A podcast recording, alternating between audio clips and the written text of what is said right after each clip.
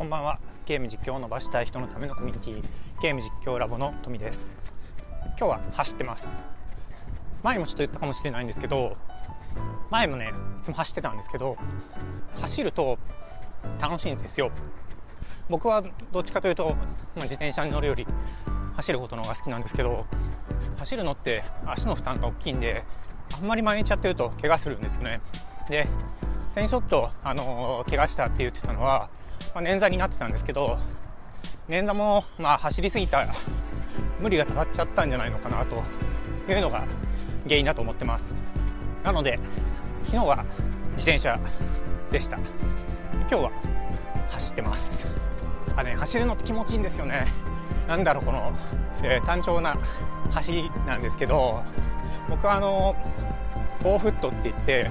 足の前の方をね落として走る、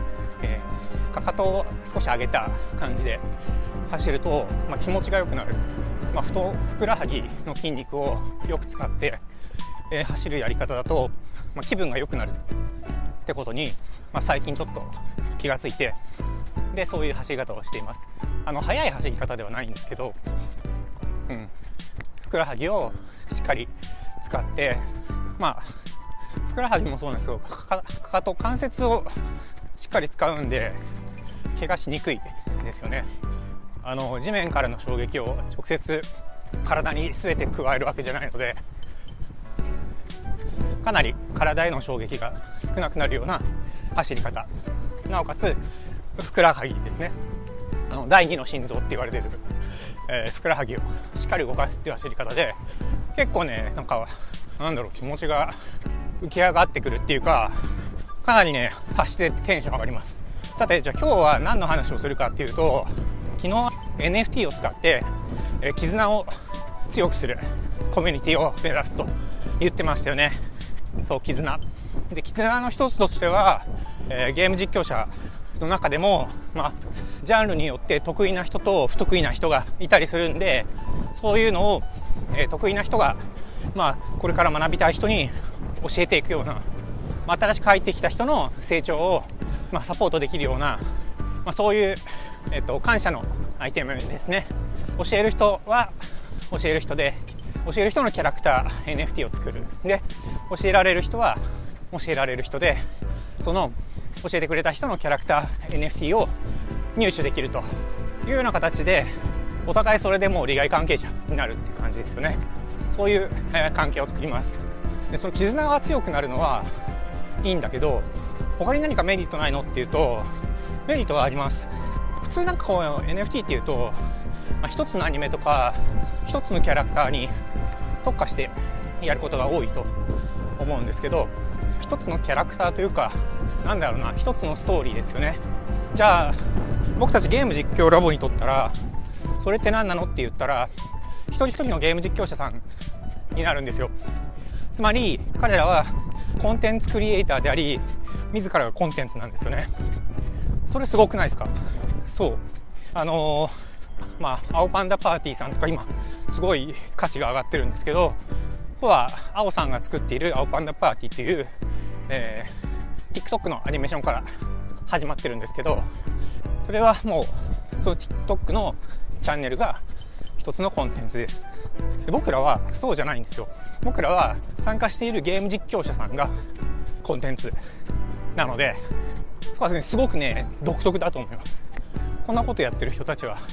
まだいないのかもしれないですね。で中にはだからいろんなジャンルの人がいるんですよ。今までも言ってる通り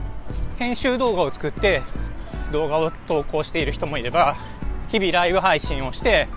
いる人もいる。ライブ配信と動画投稿って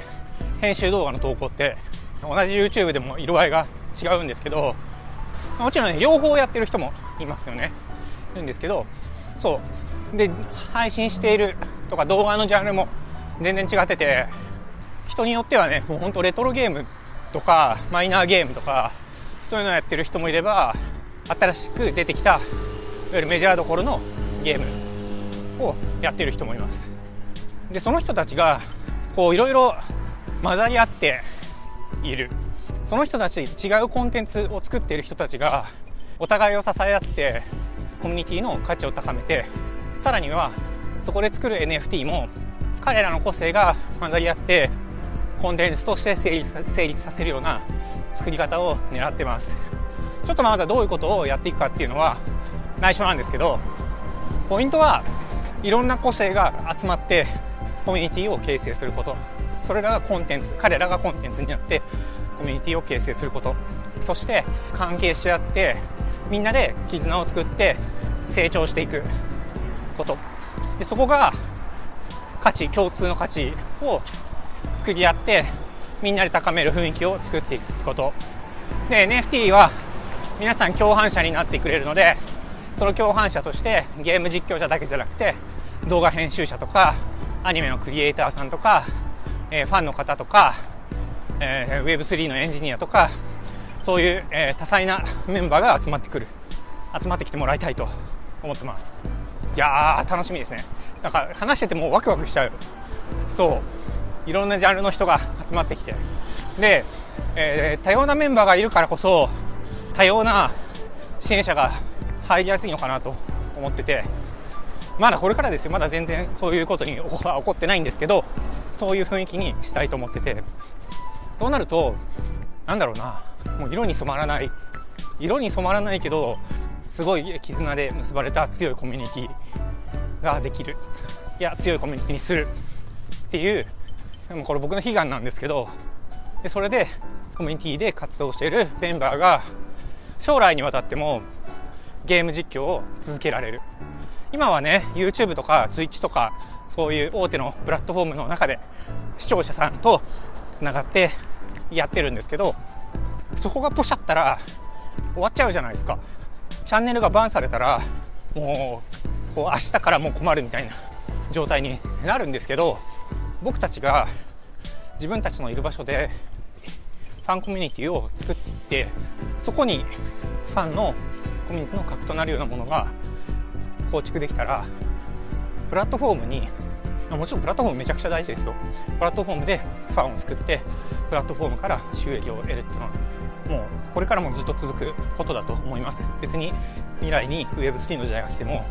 YouTube がなくなるってことはないと思います。だけどここで